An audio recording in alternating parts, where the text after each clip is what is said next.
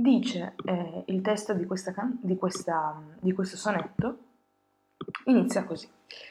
Onde dorate e l'onde eran capelli, navicella d'avorio un difendea, una man pur d'avorio la reggea, per questi errori preziosi e quelli. In parafrasi vuol dire un giorno una navicella d'avorio, che fuori di metafora, è il pettine, solcava le onde dorate dei capelli,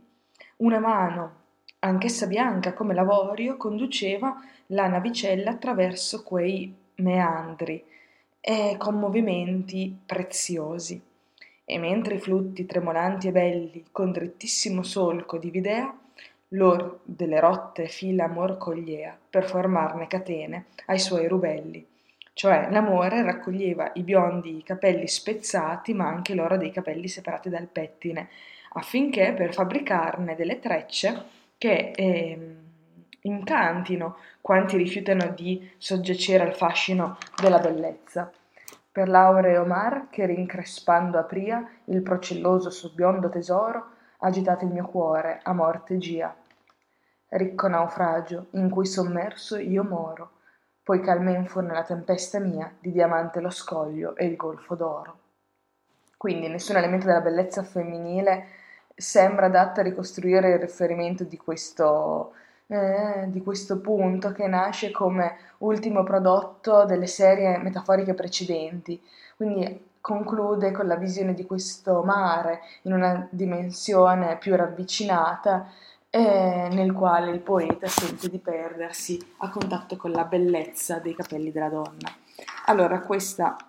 questa poesia e, ehm, a partire dalla metafora di Petrarca, sempre le onde dorate, i biondi capelli ondulati, è presa da Marino e trasformata in uno strumento analogico e che vuole andare a rivelare i rapporti di somiglianza tra realtà di solito percepite come distanti e lontane. Marino prende sul serio lo spunto suggerito dalla tradizione e lo sviluppa con estrema coerenza in una zona però ambigua, in cui ogni azione e realtà eh, che il poeta propone può appartenere sia al campo della eh, realtà legato all'oggetto del discorso, ehm, i capelli, il pettine, l'atto di pettinarsi, o alla zona invece della realtà evocata dal traslato metaforico, le onde del mare, la navicella, l'atto della navigazione, che viene da subito posto eh, nei, due te- nei due primi termini del primo verso in questa zona di intersezione tra i due usi linguistici, ogni azione, ogni termine può essere trasferito senza danno dall'una all'altra realtà. Ogni termine quindi diventa segno che si carica di un doppio significato. Facciamo un esempio, prendiamo il caso dei flutti tremolanti e belli del verso 5. Mentre i capelli della donna si trasformano in elementi di un vivo paesaggio marino, il paesaggio marino a sua volta acquista i caratteri della bellezza femminile, quindi può evocare attraverso ulteriori passaggi metaforici la presenza di amore. Il procedimento messo in atto da Marino è un procedimento estremamente prezioso, raffinato, complesso, basato sul contrasto e sul suo superamento e attraverso dei procedimenti che vogliono portare in evidenza la eh, complementarietà segreta che lega i termini delle coppie proposte, per esempio l'oro e l'avorio, che sono accomunati dal carattere prezioso della loro sostanza e dal fatto di presentarsi come attributi di colore visivi, adatti a connotare in senso pittorico le immagini dei capelli, del pettine, del mare, della navicella. Mentre la riduzione degli oggetti a eh, pure sensazioni di luce permette di smaterializzarli, di trasformarli in immagini sensibili, segni linguistici. Il compito di scandire questo mutamento e portare avanti lo sviluppo della situazione, la narrazione dell'esperienza, è affidato proprio alle sensazioni, alla variazione della luce, dal tremolanti del verso 5 al verso 10, procelloso suo biondo tesoro, verso 9, è il passaggio attraverso rincrespando, il lettore interpreta tutte le espressioni in chiave metaforica come traslati e dello smarrimento da cui è colto il poeta di fronte a questo movimento che sconvolge e trasforma ulteriormente l'immagine dei capelli della donna che sono scossi da questo movimento veloce del pettine e, e comunica la sua agitazione al poeta.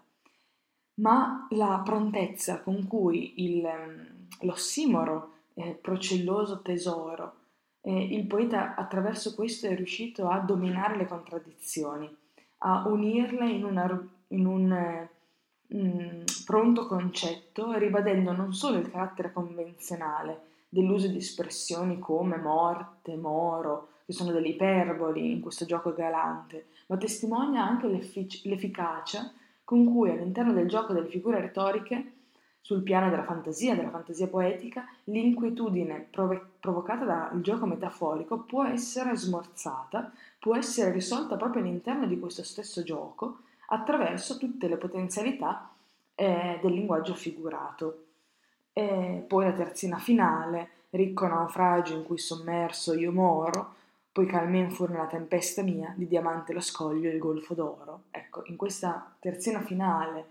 come il legame analogico che supera il contrasto tra realtà opposte, si nota come qua sia la vera struttura portante del componimento. Il verso finale di diamante lo scoglio e il golfo d'oro unisce in questa bellissima immagine conclusiva una luminuosa e preziosa veduta marina, i riflessi, i riflessi azzurrognoli, eh, freddi delle bianche schiume che disegnano il contorno dello scoglio,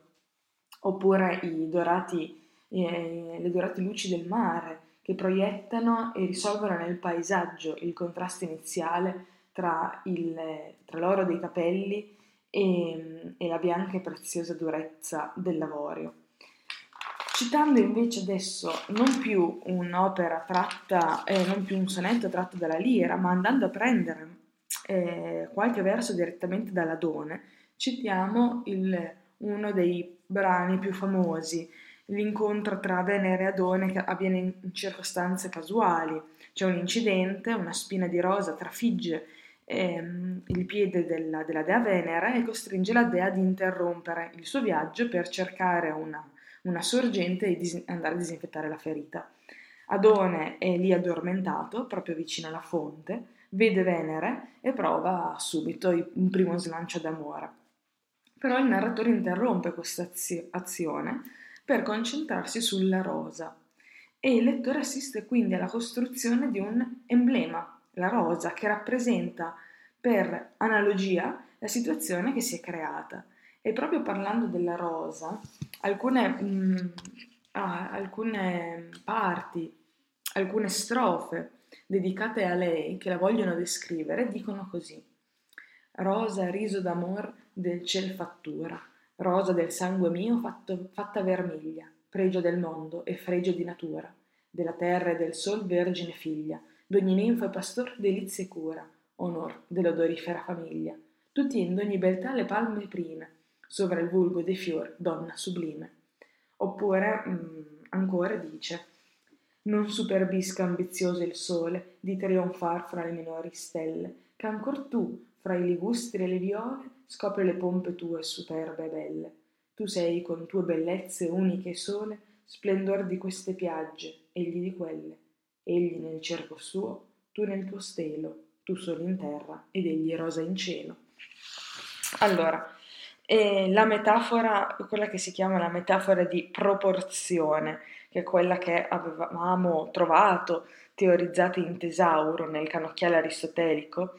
e probabilmente fu utilizzata con cognizione di causa da Marino, perché la metafora di proporzione permette al poeta di portare in luce una dopo l'altra, in maniera analitica, tutte le analogie che collegano a due a due i singoli particolari degli oggetti eh, posti in relazione alla, alla, metafora iniziale, cioè quella rosa e reina, da cui spine, eh, guardie, stami sta per corona, petali sta per manto. Nasce tutta una rete di corrispondenze così fitta da suggerire con forza l'idea di un mondo armonioso che sia retto da segrete corrispondenze fra le cose.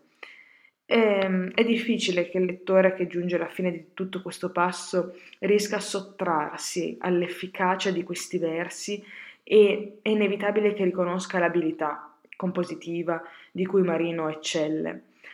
Numerosi sono gli artifici posti in opera dal, dal poeta e connessi alla poetica della meraviglia. Però, sintetizzando, L'elogio costituisce una delle varie diversioni descrittive che si trovano in tutto il poema della Done. ma la digressione qui è perfettamente giustificata dal bisogno, tipico della poesia barocca, di estendere su tutti i piani della realtà i nuclei del discorso, qui del racconto, attraverso le associazioni. Quindi nel momento in cui nasce l'amore di Venere per Adone, la portata e la potenzialità di questo evento devono trovare un'immagine che le rappresenti in maniera emblematica, che esprima visivamente, in, una, eh, in un particolare di natura, la vitalità universale di questo amore che sta per nascere. La vicenda d'amore vede protagonisti la più bella delle dee e il più bello degli uomini. Alla rappresentazione del più bello dei fiori, del fiore dell'amore, che tutto vivifica, deve intrecciarsi anche la rappresentazione della regalità, del primato di quel sentimento e di quella bellezza che supera tutto. Soltanto il sole può, alla fine infatti c'è il riferimento al sole, su un piano di parità, reggere il confronto con la rosa ma l'analogia tra la rosa e la regina, che concettualizza a sua volta l'idea del dominio della bellezza e dell'amore su tutta la natura, per essere davvero convincente deve essere fondata su degli argomenti specifici. E allora ecco che seguono l'elenco degli attributi della rosa, resi man- mm, incalzanti, martellanti dalla ricchezza degli echi fonici e dall'organizzazione binaria eh, che si trova nell'ottava 156, segue poi tutto l'elenco eh, con dei traslati metaforici disposti ehm, in serie nell'ottava 157, quindi ogni particolare della rosa può essere rappresentato allusivamente tramite termini tratti eh, dall'area della regalità, e altera, corteggia, si parla delle guardie, del reggiovanto, della corona, del manto, L'inserzione della luce preziosa del rubino, della rugiada del mattino, nel finale siamo sempre dell'ottava 158, richiama, attraverso l'associazione di altre immagini, eh, l'altro signore della vita dell'universo, che è il Sole. E quindi c'è un'equiparazione di cielo e terra. E, ehm, il Signore del cielo e il Signore della terra non possono che rivelarsi facce opposte e complementari della stessa medaglia rappresentazioni della vitalità che domina tutte le manifestazioni della realtà, su qualunque piano esse si manifestino. Quindi, librata tra la terra e il cielo, nutrita di terra e di luce, la rosa è il tramite attraverso cui l'uomo, che è Adone, entra in contatto con la sorgente della vita, che è Venere, e con il potere che ordina il mondo, che è il Sole, attorno al quale ruota e dal quale dipende la vita di tutto l'universo. Allora, questo era Marino. Ehm, è interessante notare però un altro autore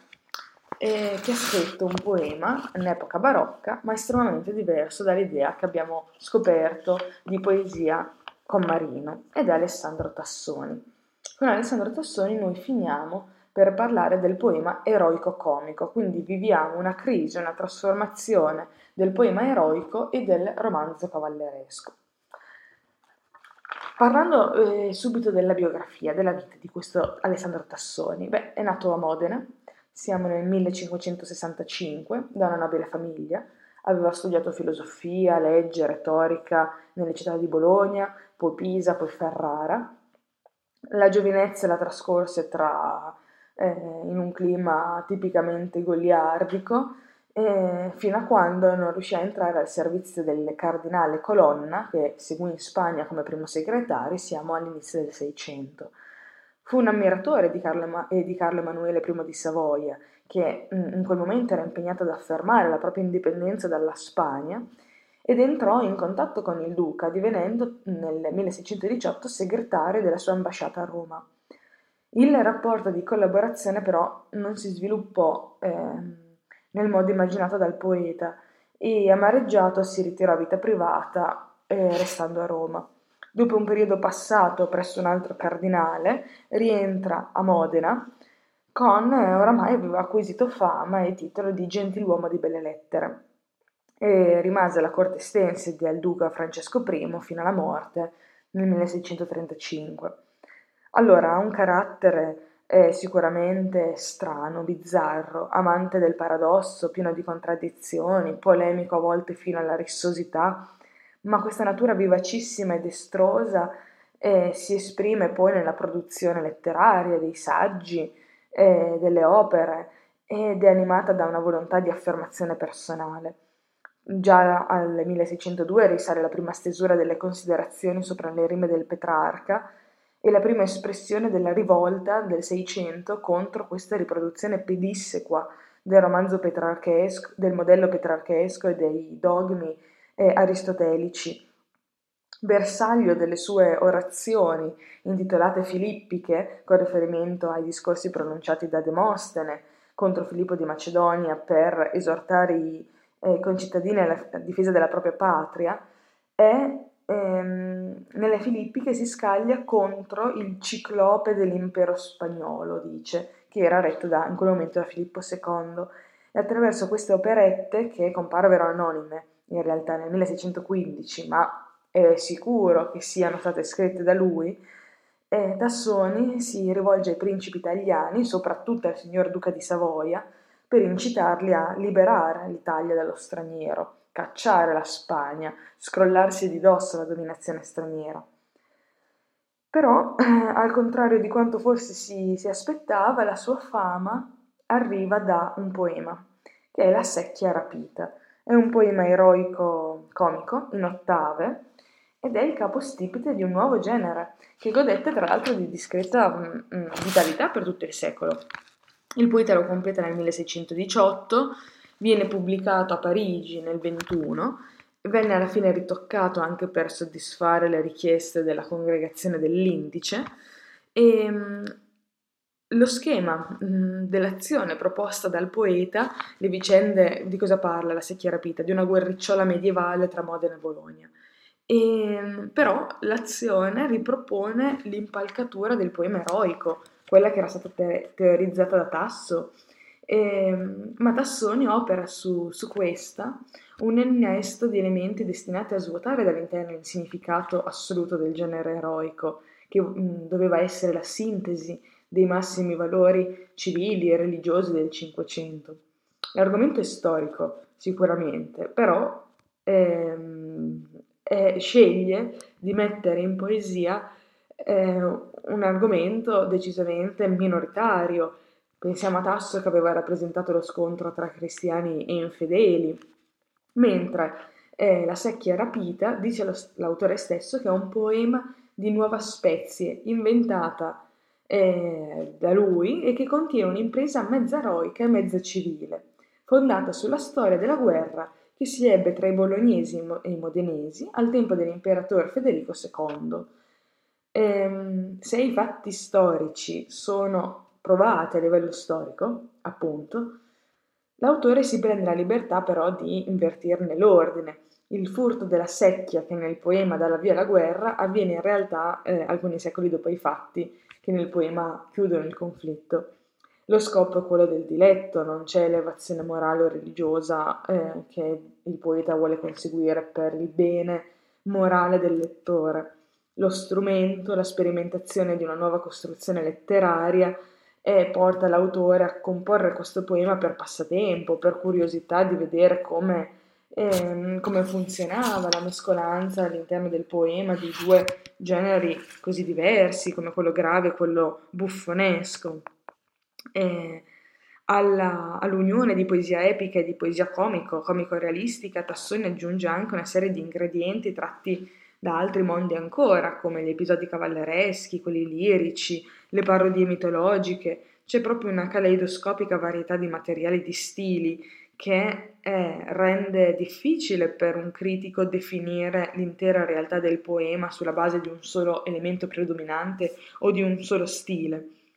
E mm, l'unica caratteristica che può definire insieme il poema è l'atteggiamento dell'autore, che vuole essere sistematicamente imprevedibile. Le parole chiave sono pluralità, mescolanza, imprevedibilità, mobilità. E c'è uno svuotamento dei materiali, del, materiali tradizionali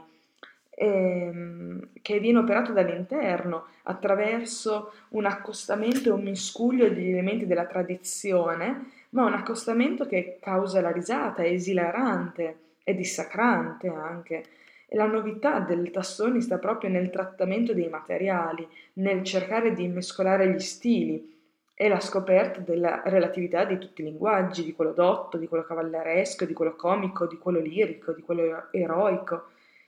E di fatto Tassoni si sente libero di trattare qualunque argomento nel modo che ritiene opportuno, secondo il, l'estro del momento, ignorando il codice delle convenienze, andando quindi dichiaratamente contro alla precettistica eh, di, di Tasso o di Aristotele. Il proemio della secchia rapita, le due ottave iniziali del, del, poema che vengono dedicate seguendo la tradizione all'invocazione della divinità e segue la proposizio, quindi la, mm, la spiegazione dell'argomento, recitano così. Vorrei cantar quel memorando sdegno che infiammò già nei fieri petti umani un'infelice vil secchia di legno che tolsero ai Petroni i Geminiani, Febo, che mi raggiri entro lo ingegno, le orribili guerre e gli accidenti strani, tu, che sai poetar, servimi d'aio e tiemmi per le maniche del saio. E tu, nipote del rettor del mondo, del generoso Carlo, ultimo figlio, che in giovinetta guancia in capel biondo copri canuto senno, alto consiglio, se dagli studi tuoi di maggior pondo volgi talor per ricrearti il ciglio, vedrai sal cantar mio porgi l'orecchia Elena trasformarsi in una secchia. Allora, l'accostamento al linguaggio, alle forme consuete alte serie, dell'epica tradizionale, di oggetti invece situazioni del mondo basso, della realtà quotidiana, sono subito introdotti, già dal verso 3, con la comparsa di un'infelice e vil secchia di legno, che è indicata come la causa della guerra, eh, tra bolognesi e modenesi e quindi questo rivela subito la natura dissacrante e parodistica del poema, già dal verso 3. L'incongruità degli elementi introdotti in questa solenne costruzione epica incrina la credibilità dell'impegno dichiarato così solennemente nei primi due versi. E, ehm, la rima baciata che unisce gli ultimi due versi di ogni ottava, eh, tu che sai poitar servimi d'aio e tiemi per le maniche del saio, oppure vedrai sal cantar mio porgi l'orecchia Elena trasformarsi in una secchia, comporta il, l'evidente prevalere dell'elemento comico su quello epico e la conseguente degradazione comica della componente alta. E, ehm, ci sono eh, delle scenette che sono eh, estremamente ridicole. E Elena, la parte finale della strofa, Elena trasformarsi in una secchia, viene, è evidente il, il significato ironico che vuole avere poi di fatto l'intero poema giusto per citare che cosa si può trovare leggendo quest'opera, mh, mm, c'è un personaggio immaginario che è il conte di Culagna, che è uno spaccone, codardo, ipocrita e bigotto, dice il testo, filosofo, poeta e bacchettone, che era fuori dei perigli un sacripante, ma nei perigli un pezzo di polmone. E Tassoni si serve di lui per rappresentare eh, senza non troppe allusioni oscure, il conte che era un tale Alessandro Brusantini, con il quale aveva eh, intrecciato una lunga eh, polemica letteraria. E c'è un episodio in cui questo conte, il conte di Culagna, che ha deciso di conquistare l'amore di un'altra donna, una guerriera che combatte però nei file modenesi, decide di disfarsi della moglie avvelenandola. Ha appena versato nel piatto della moglie una polvere che egli crede un micidiale veleno, ma che in realtà è solo un fortissimo purgante, ed esce in piazza in attesa degli effetti per allontanarsi da casa. E, presuntuoso e stupido com'è, non si è accorto che invece la moglie, che era stata avvertita dal proprio amante delle intenzioni del marito, eh, ha scambiato i piatti e quindi ha fatto mangiare al conte di Culania questo purgante potentissimo che in realtà lui voleva somministrarle per, eh, per farla morire. E in questo brano, come in tutto il poema, avviene regolarmente l'opposto di quello che il personaggio e l'attore, l'attore, il lettore si aspetta. Ecco perché è così presente e forte l'ironia. La vergogna maggiore accoglie il conte nel momento in cui questi sta cominciando a godersi quello che lui si prefigura come il momento mh, del proprio trionfo, ciò si verifica per uno scambio da lui non previsto di cause ed effetti, che però il lettore sa. eh, possiamo osservare come Tassoni applichi sempre questa tecnica della sostituzione sui diversi piani dell'opera, sostituzione degli oggetti, capovolgimento delle situazioni o della loro interpretazione. E, c'è una prevalenza assoluta del, me- del meccanismo comico la, eh, per la risata, Tassoni scrive. Se questi sono i poeti principali del nostro barocco, e il Seicento in realtà è più un, op- un momento storico in cui emergono personalità importanti fuori dall'Italia e si sviluppa il teatro in Francia, in Inghilterra, con i nomi grandissimi come quello di Shakespeare, per rimanere all'interno dei nostri confini nazionali si può citare anche la trattatistica polis- politica e la storiografia. Qui faccio alcuni nomi e di scrittori italiani che mh, mm, si sono cimentati, hanno dato un loro contributo in questo ambito. Uno di questi è Giovanni Botero, nato a Cuneo, siamo nel 1544, ha studiato a Palermo e a Roma presso i collegi della Compagnia di Gesù e il rapporto con, con questo ordine fu segnato da continue polemiche con i suoi superiori, con grandi punizioni che culminarono addirittura con la condanna a due mesi di reclusione. Entrò al servizio della famiglia Borromeo, fu segretario di Carla Milano e dopo una missione diplomatica in Francia per conto di Carlo Emanuele I di Savoia fu precettore di Federico. Ehm, questo, a questo periodo risalgono le sue opere più significative e sicuramente tra tutte eh, la principale è un'opera che si intitola Della Ragion di Stato. Della Ragion di Stato. È un trattato Godette di straordinario successo, nel Seicento conobbe una quarantina di ristampe e tra l'altro varie traduzioni in tedesco, francese e spagnolo. Quest'opera rispondeva ad un'esigenza diffusa eh, nel mondo della Controriforma, che era quella di confutare l'insegnamento di Machiavelli, considerato infernale e perfido. E, e l'opera si propone di dimostrare la possibilità di conciliare le esigenze della politica con quelle della morale, dell'autorità dello Stato con quella religiosa, quindi dell'utile e dell'onesto. Botero propone una figura ideale di principe virtuoso. Il principe virtuoso deve essere giusto, liberale, prudente, che basa la positività della propria azione sull'adesione incondizionata agli insegnamenti della religione cristiana e che collabori pienamente con la Chiesa.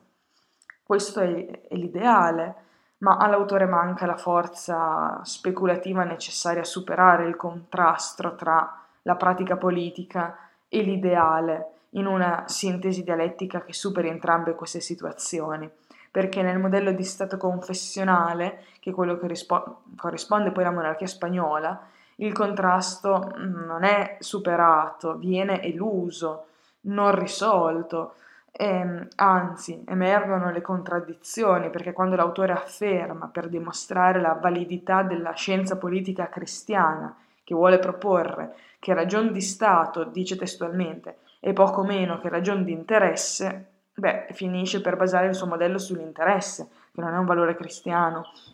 e quindi vanifica la natura spirituale di quello che propone, così come quando afferma che il principe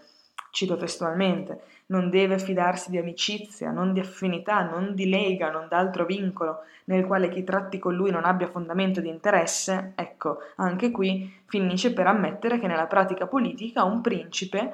eh, che applicasse i criteri cristiani dell'azione non avrebbe successo, quindi di fatto eh, a, lato pratico eh, non, lo, non, lo, dice dichiaratamente, ma arriva a, mh, mm, a, sulle stesse posizioni di Machiavelli. Un altro autore molto interessante da ricordare è Paolo Sarpi. Paolo Sarpi, nato a Venezia, siamo nel 1552, a 13 anni entra nell'ordine monacale dei Servi di Maria, è un grande studioso appassionato di matematica, di biologia, di fisica, di storia, di teologia, fu assunto da, come teologo dal duca di Mantova, fu collaboratore a Milano dell'arcivescovo Carlo Borromeo, e conobbe e frequentò Galilei quando si eh, laureò eh, a Padova in teologia, siamo nel 1578, e la nomina a procuratore generale dell'ordine lo portò a Roma, dove entrò in rapporti stretti con i principali esponenti della riformista della curia romana e eh, nel 1588 rientrò a Venezia, rimanendovi per tutta la vita. Momento centrale, importantissimo della sua vita di uomo e studioso fu la, perci- la partecipazione ad un conflitto che contrappose il Papa Paolo V eh, al governo veneziano, di cui Sarpi in quel momento era consigliere. Tutto ciò per una questione giuridica e teologica, perché ehm, la Repubblica di Venezia aveva rifiutato di consegnare al Papa due religiosi che erano accusati di reati comuni. E questo conflitto assunse però toni veramente aspri quando il Papa, nel 1606, colpì lo Stato ribelle con la scomunica e l'interdetto, cioè la proibizione di celebrare i sacramenti religiosi. Sarpi non solo non abbandonò la notta, ma intensificò la polemica proponendo la dimostrazione dell'illegittimità dell'azione del Papa, sia sul piano della teoria giuridica sia su quella del pensiero ecclesiastico. E ci sono tante opere di questi anni nate proprio dallo sviluppo dei consulti redatti per il governo veneziano, per esempio il trattato dell'interdetto di Paolo V nel quale si dimostra che non è legittimamente pubblicato. Questo conflitto si concluse nell'aprile del 600, 1606 con una soluzione di compromesso che amareggiò profondamente Sarpi. Scomunicato, tra l'altro, lo studioso fu gravemente ferito dai sicari armati di Roma. Mentre la sua opera trovava sempre più risonanza in tutta Europa, si infittiva nei rapporti con studiosi riformati e, e prendeva corpo un progetto politico di alleanze che potevano collegare Venezia con la Francia, con l'Inghilterra, con i protestanti tedeschi, olandesi e che la liberasse dall'accerchiamento delle potenze cattoliche. Ma eh, il governo di Venezia rinunciò a questa linea politica innovativa che avrebbe previsto per esempio l'apertura di una chiesa riformata a Venezia e Sarpi continuò nel suo lavoro di studioso indicando sempre più chiaramente la connessione profonda tra i problemi politici, giuridici, religiosi del momento e mh, mm, si orientava in maniera sempre più netta nell'affermazione della necessità del ritorno della Chiesa di Roma alla semplicità evangelica delle, delle origini. Ehm, il suo capolavoro letterario è l'istoria del Concilio Tridentino, in cui l'autore ripercorre in maniera molto critica la storia recente della Chiesa per portare alla luce i modi e le circostanze in cui eh, sarebbero entrati nella Chiesa i vizi eh, che avrebbero spaccato la cristianità e identifica nella mondanizzazione del clero, nel prevalere delle ragioni dettate dal potere su quelle di ordine spirituale, la crisi della Chiesa stessa.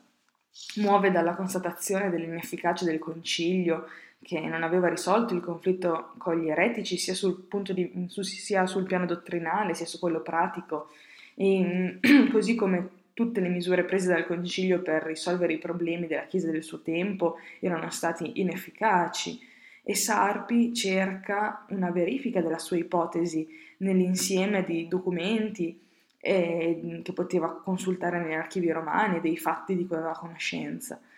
L'acutezza della sua visione politica lo porta a riconoscere negli atti della preparazione e dello svolgimento del concilio lo sviluppo di mh, interessi politici estranei al mondo religioso, così come coglie i riflessi prodotti dalla riforma protestante nell'organizzazione poi che gli stati si, si erano dati nei rapporti internazionali. Alla ricerca delle cause dell'incomprensione, della intolleranza reciproca, eh, Sarpi individua come causa principale della tragica contrapposizione che divide il mondo cristiano proprio l'incapacità eh, dimostrata in occasione del concilio della Chiesa di Roma di rinunciare ai propri privilegi mondani e di ritornare ad essere la semplice e povera Chiesa delle origini. Ma eh, nonostante questa forte carica polemica, l'opera di Sarpi mh, mm, a livello stilistico si distingue per la compostezza, per un ragionamento molto stringente e per la subordinazione di ogni ipotesi e di interpretazione alla ricostruzione dei fatti concreti, È un esempio di altissimo rigore morale e scientifico che potremmo dire trova corrispondenza op- nelle opere che stava scrivendo negli stessi anni Galilei nel campo non della politica e dell'etica, ma della scienza della natura. Quindi l'istoria di Sarpi si presenta come uno dei primi e più importanti contributi che la cultura italiana offre alla nascita del mondo moderno, perché supera il principio di autorità, supera la visione del mondo dogmatica, che non si pone mai problemi, e eh, adattando alla nuova tragica realtà del mondo religioso, la lezione di Machiavelli, Sarpi ripropone all'Europa del Seicento un modello laico di Stato e un modello spirituale di Chiesa che risaliva eh, al Medioevo, che aveva trovato in Dante il più grande sostenitore. Dimostra la possibilità e la necessità di superare il fanatismo, di superare l'intolleranza attraverso, attraverso lo sforzo dell'intelligenza, del confronto, della discussione eh, sull'interpretazione della realtà e ripropone quindi l'intellettuale come una persona che ha una funzione civile, è quella persona che aveva gestito l'esperienza culturale del Rinascimento e che eh, saranno gli intellettuali del Settecento europeo a, eh, a riproporre. Ultimo, eh, che mi interessa citare come autore del, del nostro barocco, autore però mh, mm, di trattati, è Traiano Boccalini. Anche in questo caso, nel 1556, nasce a Loreto, studia legge a Perugia e Padova e poi va a Roma, divenendo governatore di una serie di cittadine dello Stato della Chiesa. Si trasferisce poi a Venezia, per, si avvicina lì all'amico Sarpi e va a vivere proprio lì perché è la città dove poteva eh, esercitare la filosofia del vivere e del lasciar vivere. Qui porta a termine le due opere a cui è legata la sua fama, eh, due opere anticonformiste, eh, critiche della ragione di Stato, critiche del malgoverno spagnolo e che quindi non avrebbe mai potuto pubblicare nello Stato della Chiesa. E la principale eh, è l'opera intitolata Ragguagli di Parnaso. È una raccolta di appunti satirici sul costume privato e sulla pratica politica letteraria dei suoi tempi.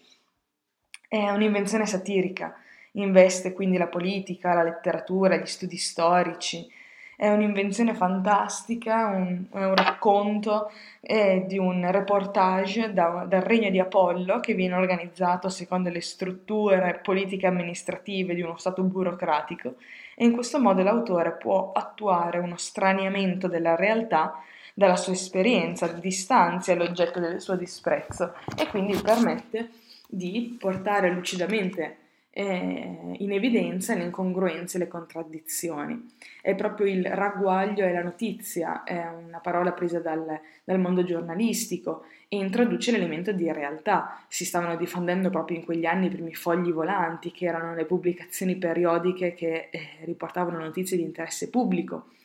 E, e, lascia al lettore pochi dubbi sulla concretezza degli obiettivi e sulla serietà delle operazioni. L'autore dichiara di voler scherzare e parlare seriamente.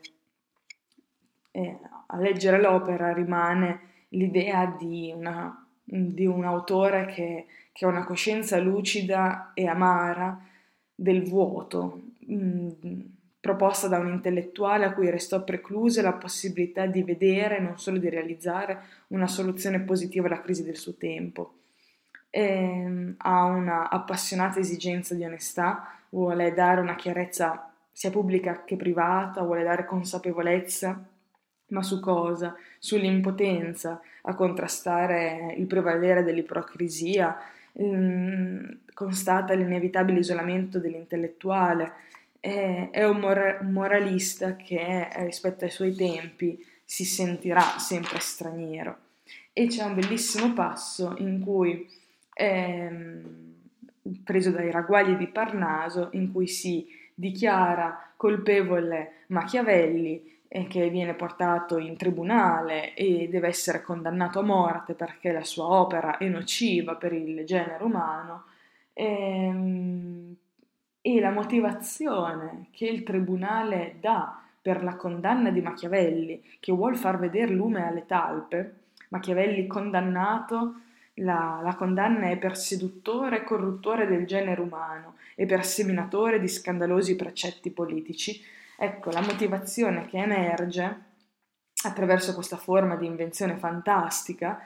è, ehm, è molto interessante perché Boccalini in questo brano smaschera l'ipocrisia che impedisce agli intellettuali di dichiarare le ragioni concrete della condanna di Machiavelli. La pericolosità del messaggio di Machiavelli, ecco qual è il problema di Machiavelli. E mm, la brillante invenzione che sta al centro di questo ragguaglio, cioè il tentativo dell'imputato di, eh, dice, accomodare in bocca alle pecore denti posticci di cane, trasforma il concetto in rivelazione di una realtà di fatto che sarebbe troppo pericolosa ammettere ufficialmente. L'immaginazione del letterato è strumento di satira nel momento in cui coglie le contraddizioni che rivelano la funzione strumentale delle costruzioni teoriche che difendono con termini altisonanti le classi del potere. E, um, il, l'errore imputato a Machiavelli è quello di rendere le persone umili, eh, rendere le pecore cani, perché eh, Machiavelli spiega la politica, fa vedere al popolo cosa voglia dire e quindi è come se desse, cambiasse la natura del popolo e ai potenti questo non va bene. Eh, dice il testo, e che era un voler porre il mondo tutto in combustione, il tentare di far maliziosi i semplici e far vedere lume a quelle talpe, le quali con grandissima circospezione la madre natura aveva create cieche. Quindi questa motivazione finale espressa in chiave favolistica ricorda le invenzioni del latino Fedro, del lupo e dell'agnello e mm, il giudice che dice che madre natura ha voluto che le talpe nascessero cieche, che il popolo fosse cieco, per giustificare un'esigenza che in realtà è bassamente pratica, che è il controllo sociale sul popolo da parte della classe dirigenziale. Finché le talpe resteranno cieche, i pastori continueranno a governare sulle loro pecore, a gestire l'economia della loro azienda e quindi c'è una grandissima amarezza finale che è ironica. Eh, è possibile che un giorno le talpe vedano la luce? E questa dipende dal fatto che una volta smascherate le motivazioni autentiche della deformazione della realtà concreta, la realtà probabilmente eh, rimarrà comunque tale quale e eh, nell'invenzione di Boccalini i pastori resteranno pastori e le pecore resteranno pecore sdentate nonostante il tentativo di Machiavelli di dar loro la possibilità di difendersi.